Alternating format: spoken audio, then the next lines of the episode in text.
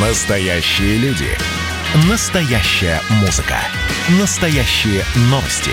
Радио «Комсомольская правда». Радио про настоящее. 97,2 FM. эм. Передача «Маши». Взгляд Марии Бачениной на информационную повестку дня. Просто о сложном. С оптимизмом о грустном. С иронией о пафосном. Здравствуйте, друзья. Вы слушаете «Комсомольскую правду». Меня зовут Мария Баченина. Это прямой эфир. Вчера, да, и уже сегодня очень многие обсуждают результаты опроса социологической группы «Рейтинг». Вот коллеги с утра это обсуждали, я знаю. И, как высказался один безымянный подписчик, вот Путин замутил тему да, своей статьей. Между тем, на самом деле цифры действительно занимательные, потому что наравне с тем, что 55% считают украинцев, да, вопрос был такой, а, вы считаете а, себя и русских одним народом, ну, по стопам вот статьи Путина, так вот, а, на самом деле, вот то, что 50%, 55%, извините, считают, что украинцы и россияне не один народ, целых 41 считают, что таки один. И это после всех событий, пропаганды, посылов в словах политиков э, и трендсеттеров, э, сообщениях СМИ, начиная с 2014 по нынешний 2021 год. Ребята постарались, конечно, сделали наглядную графику, и если в нее внимательно вглядеться, то получается еще интереснее. Давайте посмотрим внимательно на график на западной, на западной, я подчеркиваю, Украине, единым народом украинцев и россиян считает каждый пятый. Еще что любопытно, мнение об одном народе не особо отличается в группе от 18 до 29 и в группе 30+. Хотя я снова подчеркну, среди 18-29-летних украинских сторонников этой идеи больше, чем в группе 30+. То есть молодежная группа ответила в большей своей части положительно на этот вопрос. Единым народом годом украинцев и россиян считает почти половина избирателей Лешко и Тимошенко, 40% избирателей «Голоса» и каждый третий голосующий за «Слугу народа» и «Удар» Кличко. Я хочу поговорить, э, правда, немного о другом. Вот отсюда я хотела бы оттолкнуться. Я хотела бы предположить и вместе с вами, и вместе с экспертом, о том, как изменятся эти цифры через 5 или 10 лет. Соседями мы, конечно, вряд ли перестанем быть, срок слишком короткий для каких-то изменений, но а, вырастет новое поколение, воспитанное в нужном формате с хорошо промытыми мозгами, а главное, ультрапатриотичное. Есть такая известная украинская журналистка Янина Соколова, и одна из ее передач называется «Рандеву». Ну, я так на украинский манер сказала. На прошлой неделе ее интервью состоялась с девятилетним мальчиком. Его зовут а, Михаил Коржиновский. Если коротко, почему я на это обращаю внимание? Он, девятилетний паренек, не любит Зеленского, в частности, за косоворотку вместо вышиванки, что, по его мнению, означает колониальный статус Украины по отношению к России. Он ненавидит русский язык и Екатерину II. По его мнению, именно эта российская императрица назвала казацкую прядь волос оселедцем и разрушила Запорожскую сечь. Для тех, кто не понимает, понимают, в чем проблема. А селедец в основном значении это сельдь, селедка. И для казаков это обидное, полунасмешливое такое название, длинные пряди на макушке бритой головы. Кстати, у Михаила именно такая прическа. У него есть свой YouTube-канал, и там он декламирует так называемый гимн Степана Бандеры, позируя на камеру с флагом УПА. А что еще сюда можно добавить в эту корзину? В украинском а, Новомиргороде в соревнованиях по уличному баскетболу это вот еще более ранняя новость. В ходе празднования Дня города участвовала детская команда под названием «Гитлеровцы». Теперь вишенка на торте. Жители украинского Кременчуга жалуются на появление свастики на детской площадке. Она выложена плитками. Она, как говорят жители, уже давно, ну, видимо, с тех самых давнишних пор они и жалуются, пытаются обратиться в правоохранительные органы с жалобой, но им отказывают. Вообще, власть э, на Украине, она закрывает глаза на э, проблематику нацизма и на пропаганду последнего. Но вот, наконец-то, это выплеснулось в сеть. Взрослый с ребенком конкурировать не может. Ребенок побеждает всегда. Но через 5-10 лет девятилетний мальчик превратится в подростка, а затем в юношу. И с чем тогда столкнутся уже наши с вами дети? Вот какой вопрос я сегодня ставлю. Пишите, пожалуйста, свою точку зрения. 8 967 200 ровно 9702. Сейчас я хочу поговорить. У нас в гостях политолог, эксперт Института стран СНГ Иван Скориков. Иван, здравствуйте. Здравствуйте. На ваш взгляд, когда дети украинские, вот воспитанные а, в такой парадигме, подрастут, что будет? Ну, вы правильно абсолютно сказали о том, что сегодня он ребенок, завтра подросток, послезавтра уже молодой человек, а далее политика. Если мы вспомним времена Ющенко, оранжевой революции первой украинской, то уже тогда, приехав э, в Западную Украину, да и в Центральную, можно было встретить марширующих, э, таких как э, скауты, так называемых пластунов. То есть это молодежное движение, которое по стопам идейных праотцов, Бандеры, Коновальца, Мазепы, Петлюры – в общем-то, воспитывалась в милитаристской, русофобской, да вообще ксенофобской риторике. А потом, через 10 лет, эти ребята уже молодые, с коктейлями Молотова, с брусчаткой, проявили себя на Майдане или на Куликовом поле в Одессе при сжигании Дома профсоюзов. А потом при Порошенко они уже удивительным образом заняли посты, чиновничьи посты в государстве, в Министерстве культуры, Министерстве информации. Иван, в а я прошу прощения, что перебиваю. Э, вектор ясен. Да. А давайте представим себе вместе картину. Ну, вот следующее предлагаемое обстоятельство. На Украине сейчас растет э, Козак Михайлик, так его зовут, который в курсе, что надо делать с москалями. А в Москве, ну, я возьму свою семью, растет сын у меня, он старше всего лишь Михаила на год. Он знает, где живут его родственники, он знает, что Киев – столица Украины, но он не в курсе, что его сверстники собираются с ним не в игры компьютерные играть или их обсуждать, а они знают, что его нужно убить, потому что он не живое существо. Я вам практически все цитирую. А теперь умножаем вот это предлагаемое обстоятельство на многие тысячи таких детей и получаем российскую мирную, политически вялую и рыхлую местами молодежь и ультрапатриотичную, ультраагрессивную украинскую. Ну, в итоге кто чьей колонией-то потом может стать? Или не успеют расцвести нацистские цветочки? Ну, вы говорите об общей проблеме. Проблема ведь здесь не только в этом мальчике Михаиле. Нет, конечно, нет. Проблема и в Янине Соколовой ведущей, и в заказчиках Пятого канала Порошенковской. Та же Янина Соколова была в свое время абсолютно русскоязычной девушкой-журналисткой из Запорожья. И вот она превратилась в такого русофоба-мутанта, то есть такую вырусь настоящую. Этот мальчик, он же рассказывает, что его мама сама разговаривала на русском языке в детском саду, и он якобы сознательно, что смешно, любой педагог и психолог, я педагог по образованию, кстати, понимает, что это невозможно в его возрасте. А, то есть он продукт абсолютно своих родителей. Э, то есть здесь, понимаете, самое циничное и мерзкое, что они используют в разжигании межнациональной розни детей. И многие в комментариях, ведь прочитайте, понятное дело, что они труд всех недовольных, умиляются этому, вот какой патриот. Ну там, понимаете, там все настоящий трэш. Они сидят в баре, они э, разговаривают в программе «Рандеву». Да, название слегка пошловатое, да. Угу. Да, то есть, ну, э, понимаете, там, э, в принципе, рассматривать это, конечно же, Иван, я со всем этим согласна продукт, на 150%. Да. Тем не менее, я просто э, заглядываю в будущее и вас призываю. Может быть, нам стоит как-то иначе взглянуть на воспитание нашей молодежи, недостаточно патриотичное? Но в, да, в ключе со знаком плюс. да, вы не путайте наш патриотизм, понимаете, патриотизм с тем, что мы увидели нет, в этом что интервью. Вы, это даже не собираюсь, конечно, нет. Роли. Ксенофобия – это вообще, в принципе, уголовная статья. Да. Вот. А, тем более, насколько это ужасно, когда в это еще и вмешивают детей. А, нормальные дети, они вообще не интересуются политикой. Вообще просто, от слова совсем.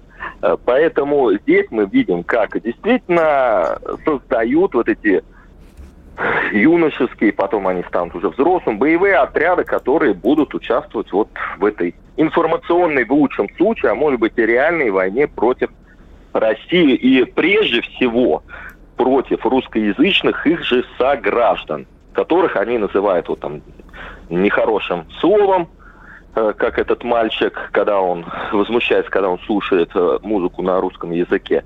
э, которых они хотят выгнать с территории, насильно там обучать украинскому языку и так далее. То есть это все просто самая извращенная, самая мерзкая форма проявления в целом проекта антироссийского, о чем говорит наш президент в своей статье, о том, что из украинцев выковывают, э, ну как бы так, не грубо сказать, наверное, вырусь. То есть людей, которые идентифицируют себя исключительно от противного. И это может обернуться от, большой проблемой. Конечно, это целые поколения. Я не случайно вспомнил людей, которые еще в оранжевую революцию, эти пластуны, девочки и мальчики, э, бандеровские пионеры – то есть э, вот они э, реально теперь уже заправляют культурной, информационной, образовательной политикой. И э, такие люди, как Порошенко, Соколова, Зеленский, которые абсолютно русскоязычные, русскокультурные люди, заквашенные там э, в КВН, на русских фильмах, э, ходили в московский патриархат, в храмы говорили исключительно на русском языке, они в рамках этого проекта геополитического антироссийского не могут себя вести и по-иному. И ведь именно при Зеленском приняты, а не при Порошенко, казалось бы, большим русофобией. Эти законы, ограничивающие Иван, русский язык. уже вынуждена прервать вас. Главное, Спасибо. Да. Политолог, эксперт Институт стран СНГ Иван Скориков был в нашем эфире. Передача «Маши». Взгляд Марии Бачениной на информационную повестку дня.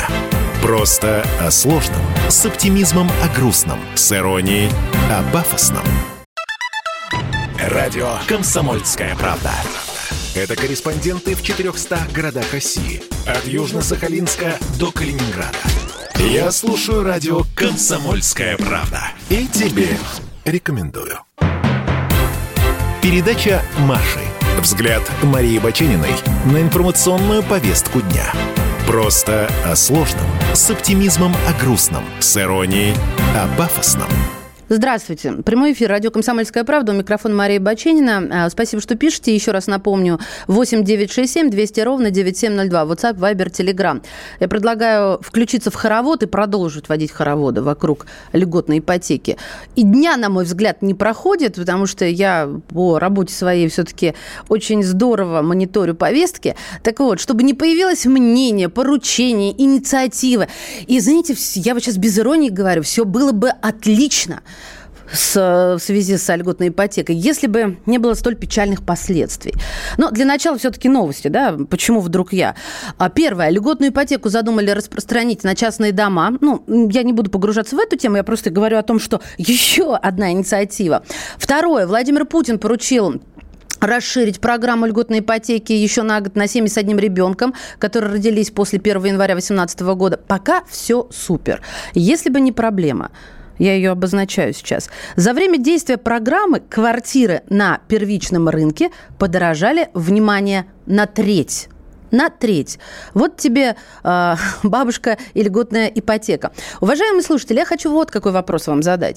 У вас в городе в вашем круге общения наблюдался бум по льготной ипотеке? Ну вот все начали квартиры хватать. Или у вашего круга и у вас, у вашей семьи, вот в, в кругу ваших знакомых, хоть льготная, хоть не льготная ипотека. Ну, вы понимаете, в общем, что так, что это, все равно а, все, все одинаковое. 8 9 6 7 200 ровно 9702. Мне вот хочется а, понять, был ли такой отклик на эту льготную ипотеку. Кстати, по поводу подорожали почти на треть. В Москве льготная ипотека а, привела к росту цен на 33,5%. В Санкт-Петербурге на 29,1%, а больше всего подорожали новостройки в Сочи, о котором мы сегодня обязательно еще будем вспоминать, там почти на 57,5%, до 204 тысяч рублей за квадратный метр.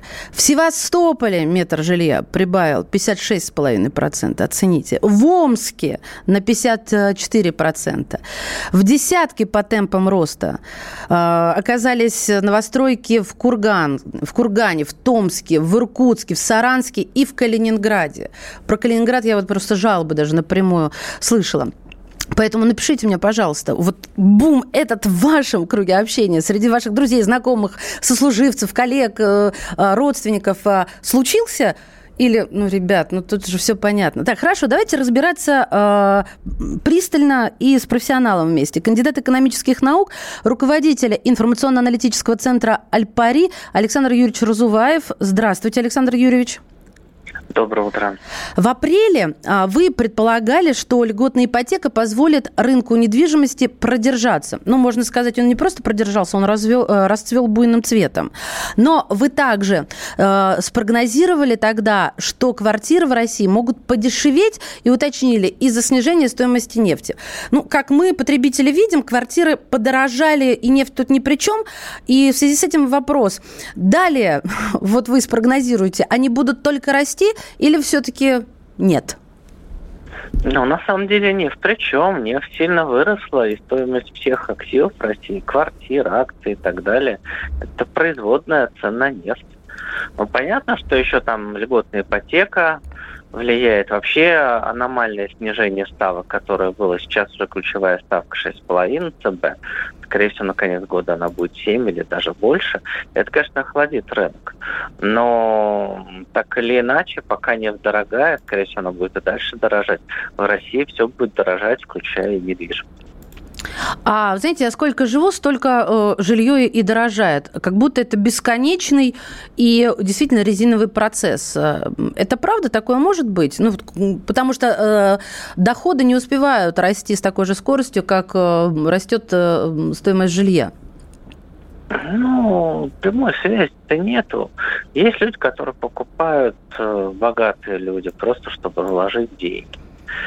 А, работает достаточно много иностранцев в России. Опять-таки уровень процентных ставок. И главное, это нефть.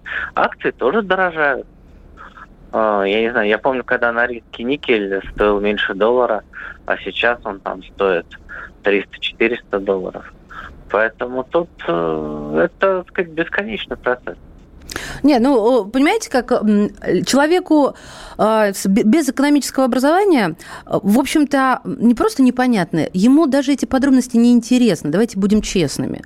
И он понимает, что вроде бы как цель государства должна быть обеспечить жильем граждан своих. Но вот не задача, как-то все... Вот, Нет, у нас, у нас капитализм Путин, спроса предложения. Владимир Путин вводит льготную ипотеку, цены на жилье растут. Вопрос, а что нужно сделать президенту для того, чтобы после его инициативы цены оставались на месте хотя бы? Ничего, у нас рынок. У нас просто предложение. Ставка э, снижена, ипотека льготная, люди стали больше покупать, цены пошли вверх. Разве это не, а, то, не правда, что льготные ставки по ипотеке застройщиков – это чистые воды обман? Саму ставку тупо включают в итоговую цену жилья. И, соответственно, потребитель, покупатель платит за нее. И продление ипотечной программы, на, тем более на старых условиях, уже давно ну, в это верить не стоит. Не, ну на самом деле она работает, особенно в регионах, и обеспечивает дополнительный спрос. А дополнительный спрос, естественно, толкает цены вверх как на любом товаре, спрос и предложение. Поэтому я всегда достаточно прохладно относился к этой идее. Вот, кто-то, кто купит на жилье, он хочет купить без всякой ипотеки, да, например. А, вот, а тут как бы произошел скачок цен. Но это, сказать, жизнь. Государство во всех странах периодически вторгается в рыночный механизм, и из-за этого что-то такое получается. Вот цены на продукты почему растут? Потому что американцы напечатали в пандемию очень много долларов. Во всем мире подорожали продукты а и у нас, соответственно. А может быть, проще все, а, знаете, вот, ну, не на рынок пенять, а, а пенять на то, чтобы поднимите вы заработную плату, зафиксируйте максимально возможную, а, максимально возможные кредитные проценты, а выше, если будут брать, штрафуйте банки. Ну, немножечко сделайте людей богаче. А что значит сделать? Это рынок. Рост зарплат ограничен выручкой да, выручка компании. А что касается э, банки, там как-то ограничивать, но не надо забывать, что есть еще вкладчики, и они хотят, чтобы проценты были побольше. У нас так продолжается отток э, денег из банков. У нас... рублей уже вынесли, поэтому у нас а, банков, банкиры обогатились а, за а, последний период очень-очень здорово. Я сейчас просто могу подтянуть цифры, вот, потому что вот не включила их в свою повестку дня, чтобы не утомлять никого. Ну, это я говорю о начале 2021 года. Сверхдоходы у банков были. За счет чего они? Ну, Почему? Это, Какой отток? Это, прежде всего за счет отток вкладов очень большой. И при этом сверхдоход только... банков. Да, потому что растут хорошо ценные бумаги, росли очень активно облигации, акции росли. Но вкладчиков не устраивает процентная ставка ниже инфляции. И поэтому и дальше ключевая ставка будет, скорее всего, повышаться.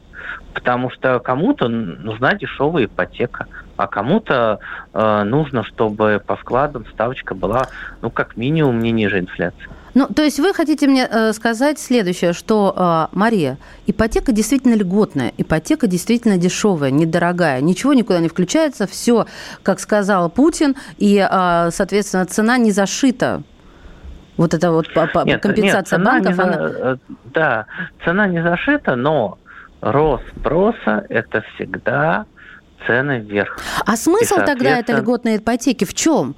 В чем смысл, Александр Юрьевич? Ну, вот... государство решило, что надо в пандемию э, как-то а, меры поддержки экономики, в том числе и меры людей, там не только выплаты прямые на детей, но и строить такую программу. Такая Но обвалила опять... весь э, рынок вот этим бешеным спросом, который... и тут же цены э, скаканули вверх. Цены выросли, да, потому что любое вмешательство в рыночный механизм приводит к таким вот последствиям. Поэтому всегда стоит вопрос, может быть, вообще лучше не вмешиваться. Вот вы и ответили Но... на вопрос, что делать президенту. Не вмешиваться, получается. Не объявлять ну, льготную ипотеку. Да.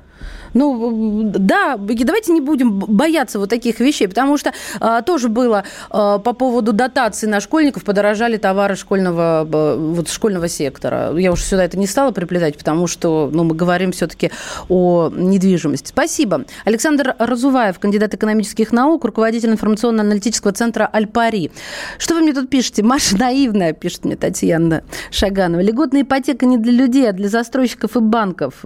А, всем нам плевать плевать. Давайте я не буду вот обозначать фамилии, потому что я не, с этим не согласна, а брать на себя вот э, оскорбление людей, стоящих э, на руководящих должностях страны, не хочу. Не потому что я там что-то боюсь или о чем-то беспокоюсь, потому что я не совсем так думаю. А сейчас произношу это я, чтобы вы меня поняли правильно. Так вот, плевать всем на людей – а, по поводу банков, по поводу банков и вот в подтверждение того, что Татьяна нам писала, а, в Москве зафиксирована рекордная доля инвесторов в новостройках. Это люди, которые покупают квартиры по несколько штук. По несколько штук. Сейчас, правда, немножко охладили, потому что изменилось, изменились условия льготной ипотеки. Это обычные инвесторы, люди, то есть богатые, и это профессиональные инвесторы.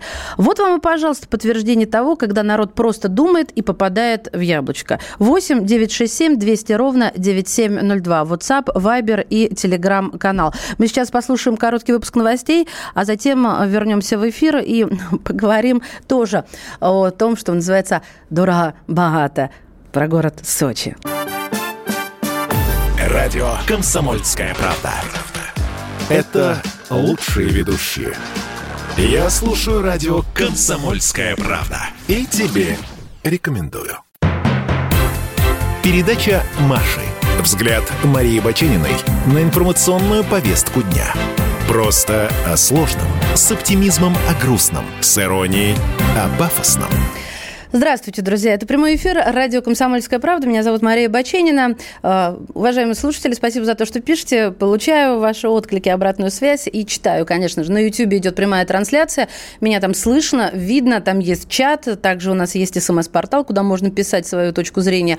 8 967 200 ровно 9702. Пользоваться мессенджерами WhatsApp, Viber, Telegram. И можно звонить э, по телефону прямого эфира 8 800 200 ровно 9702. Сейчас тема, которая ну, я уверена, затронула каждого. Во-первых, э, конечно, перекликается, на мой взгляд, э, буквально прямо с детскими площадками для избранных. Вспоминать я это не буду, потому что только что коллеги это обсуждали, но и забыть это не могу. А хочется обратиться к властям города Сочи. Власти Сочи. Вы же, мои хорошие, навели уже справедливость. Ну, точнее будет сказать, развели справедливость.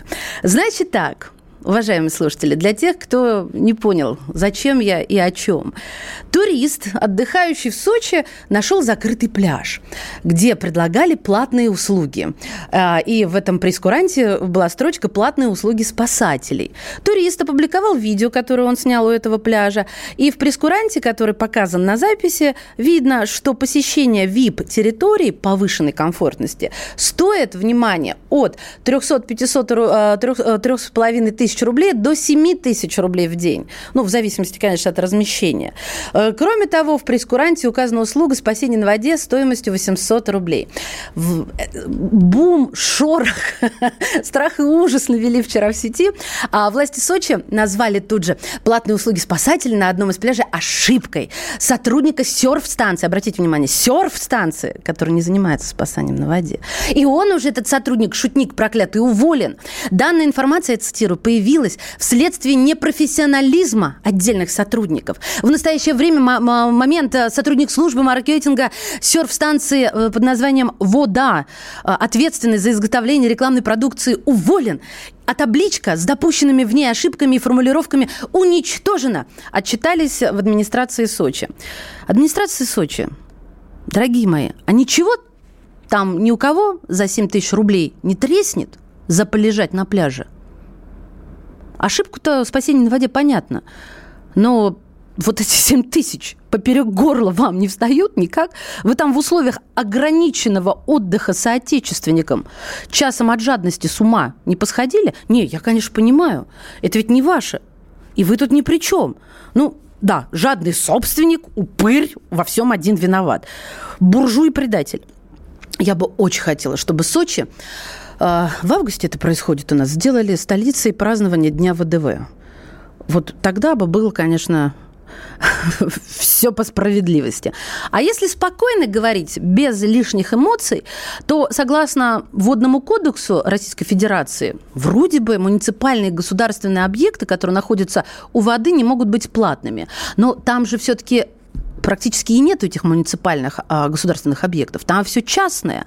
Давайте как-то разберемся. У нас, кстати, житель Сочи на связи. Адвокат, хочется сказать по совместительству, но нет, адвокат из Сочи, так будет корректнее. Сергей Костюк. Сергей, здравствуйте.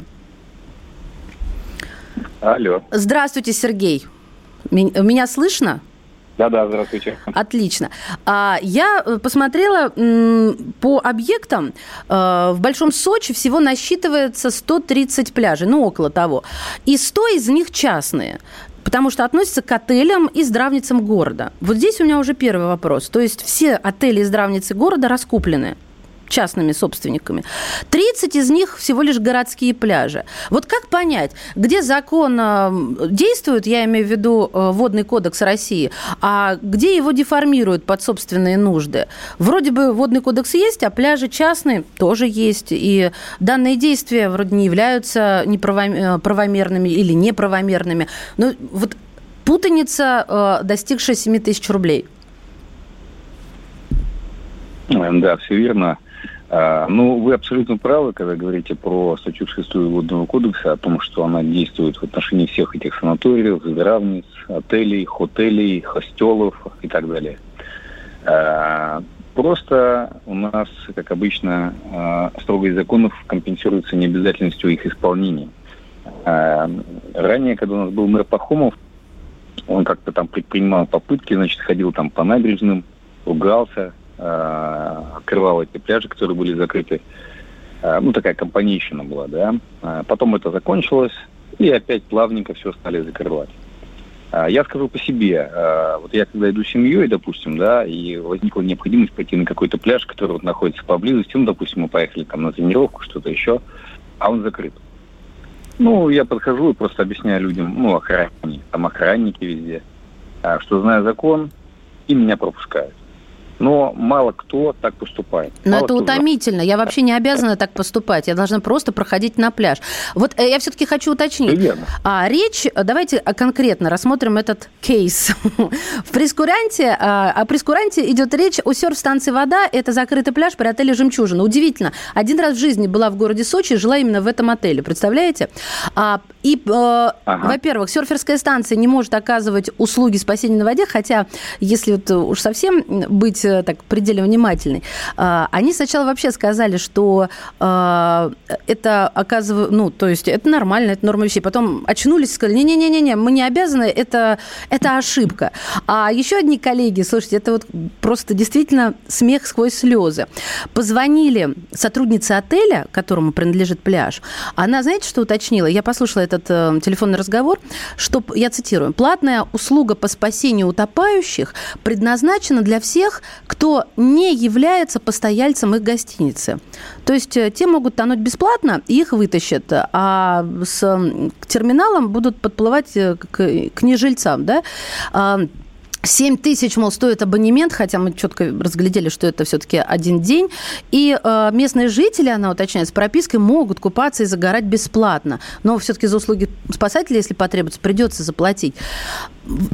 Скажите, пожалуйста, вот какой закон должен действовать относительно пляжей в Сочи?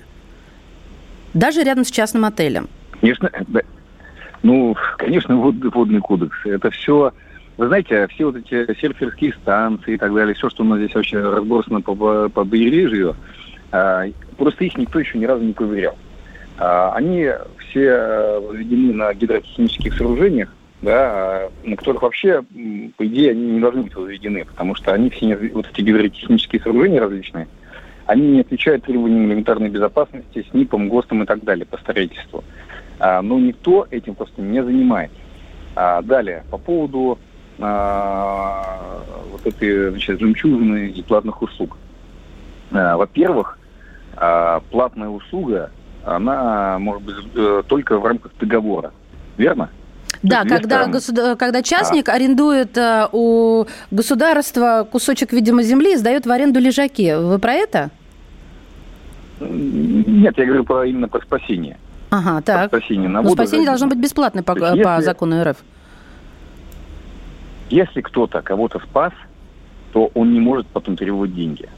Потому что для того, чтобы он потребовал деньги, а, у них должен быть договор двухсторонний да, а, э, без договора требовать деньги нельзя. Я так себе а и представила. Договор... Помните эту историю с полицейским? Извините, я вас перебила, вы сейчас продолжите. А, Да-да. Когда вот э, ты стоишь, э, смотришь на тонущего, да, сначала договор подписать, потом терминал найти, вот, или, ну, когда у, у потонете, тогда и вызывайте. Да, то есть они работают без договора. Все это печки-лавочки на коленке оформленные какие-то предприятия на курортный сезон, верно?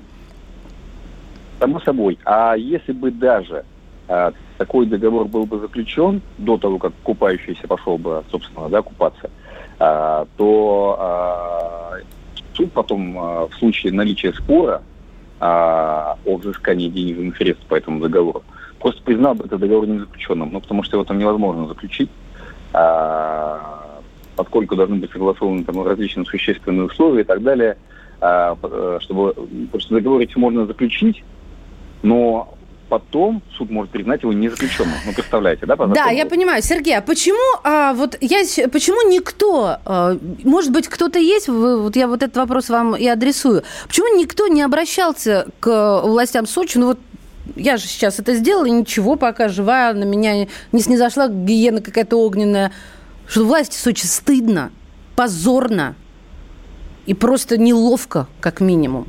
Что это за все понятно, почему вы это позволяете.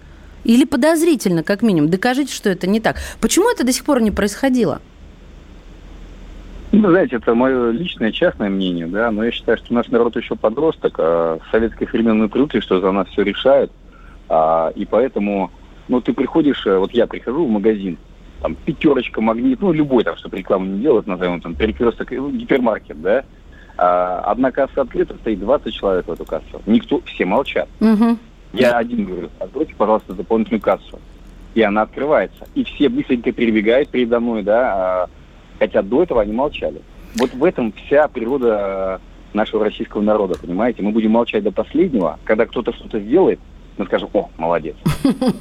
Понимаете, да? Конечно, я понимаю, потому что я а, из вашей команды. Спасибо вам большое за выступление, за то, что время нашли. А, у нас в гостях был адвокат Сергей Костюк, кстати, из Сочи. Там он живет и знает не понаслышке ситуацию в этом курортном городе. Друзья мои, а, я все-таки решила финализировать в эфире с хорошими новостями, так что ожидайте с распахнутыми объятиями в следующем блоке хорошие, позитивные новости.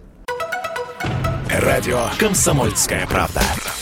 Это самые осведомленные эксперты. Я слушаю радио «Комсомольская правда». И тебе рекомендую.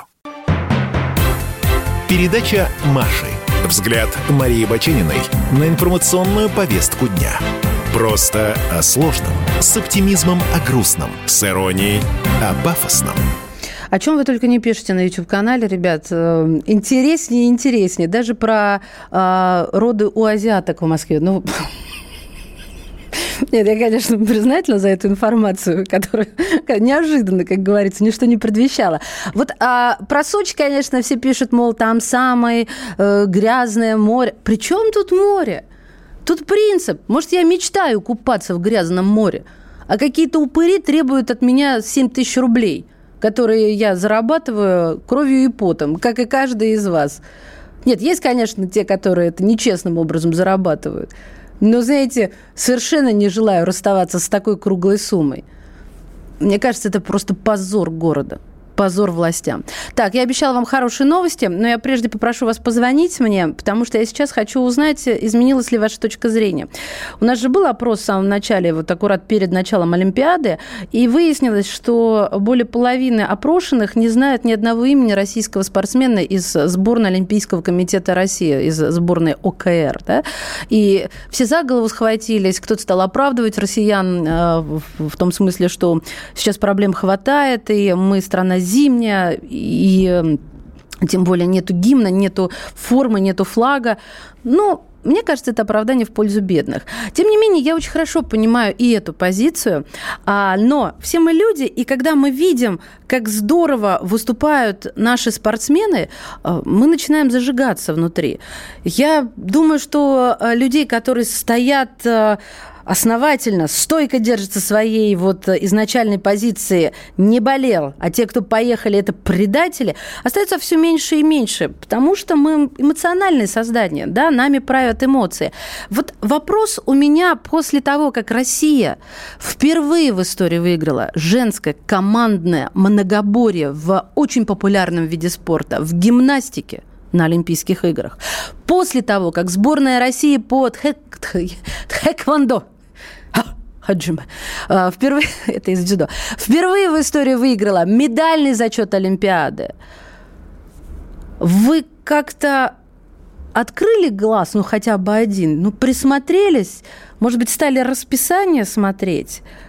То есть потеплело ли у вас где-то внутри? А, появился интерес к этой Олимпиаде после того, как наши парни и девчонки показывают такие блестящие результаты. Блестящие без флага, без гимна, с первым концертом Чайковского великолепным, но вот так.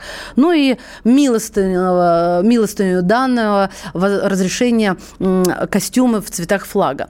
Давайте э, сделаем следующим образом. Кто хочет писать, пишите, пожалуйста, 8 967 200 ровно 9702. Да, я начал смотреть, это просто зажгло, невозможно остаться в стороне вот от, от таких успехов. Или нет, нет, нет, вы меня этим не купите. Я считаю, как считал, так и считаю. И как вы считали, да? 8 967 200 ровно 9702. WhatsApp, Viber, Telegram. А, уважаемые зрители на YouTube, я вас тоже очень прошу написать э, ответ на этот вопрос в нашем с вами чате.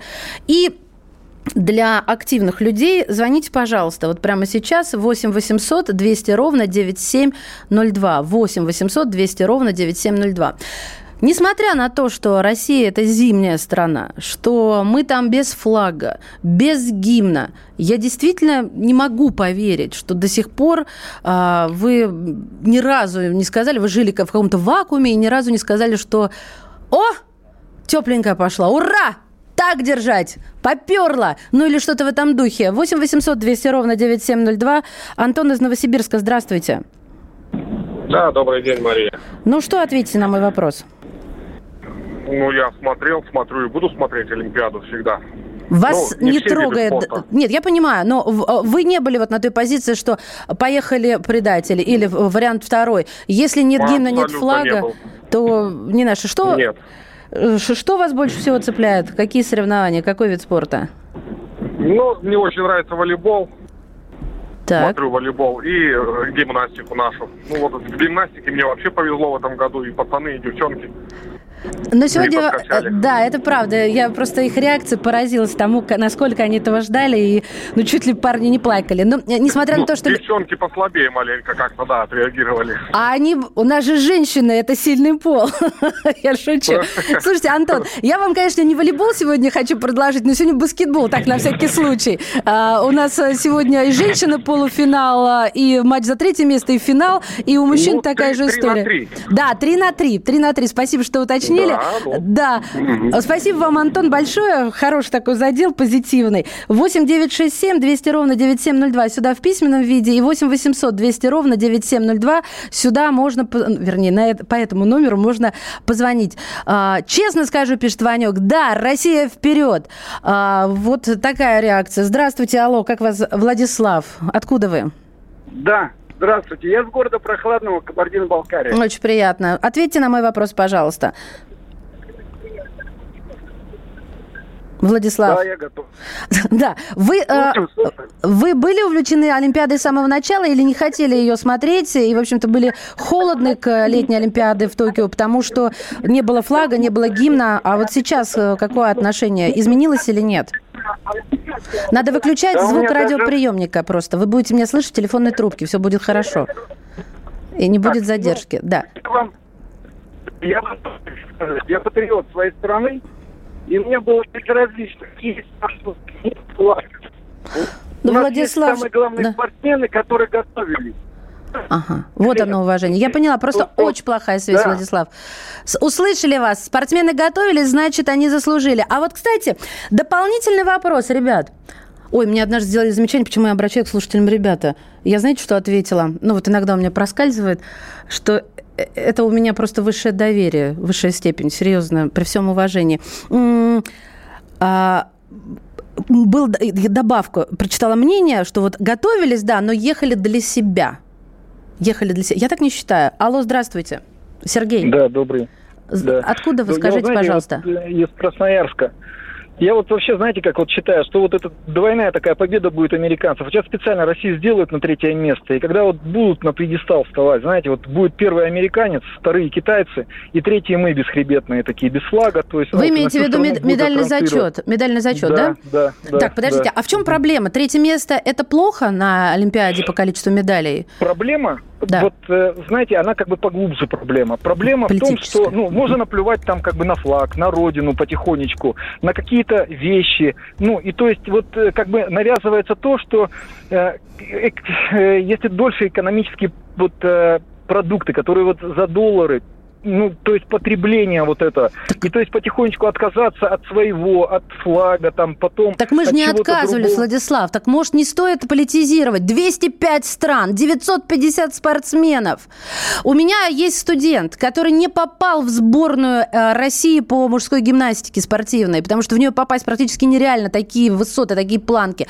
Он выступал от Албании, но он профессиональный спортсмен, он к этому всю жизнь шел, попасть на Олимпиаду, он счастлив был. Он занял последнее там с того... Да вот, понимаете, благодаря ему я поняла вот эту фразу. Никогда с ней не была согласна. Главное не победа, а участие. Вот, вот, подождите, то есть вот надо вот в этой сейчас ситуации, ну вот как молодежь поступит? Ну, как бы, ну да, без флага, ну поехали. Но дальше вот, э, дальше вот в других поступках, ну, в менее там, ну ладно, что, ну купили как бы вот что-то другое, ну и вот на кому гораздо больше стоит. Вот если бы мы не поехали на эту Олимпиаду один раз, просто бы показала бы страна, ну не поехали. Они что, мало зарабатывают, либо они мало компенсируют. Да потому что человек, я же вам только что при, привела героев. пример, э, извините, перебиваю, только только что привела пример о, о том, что люди к Олимпиаде идут всю жизнь. Это футбол на Олимпиаде ни о чем.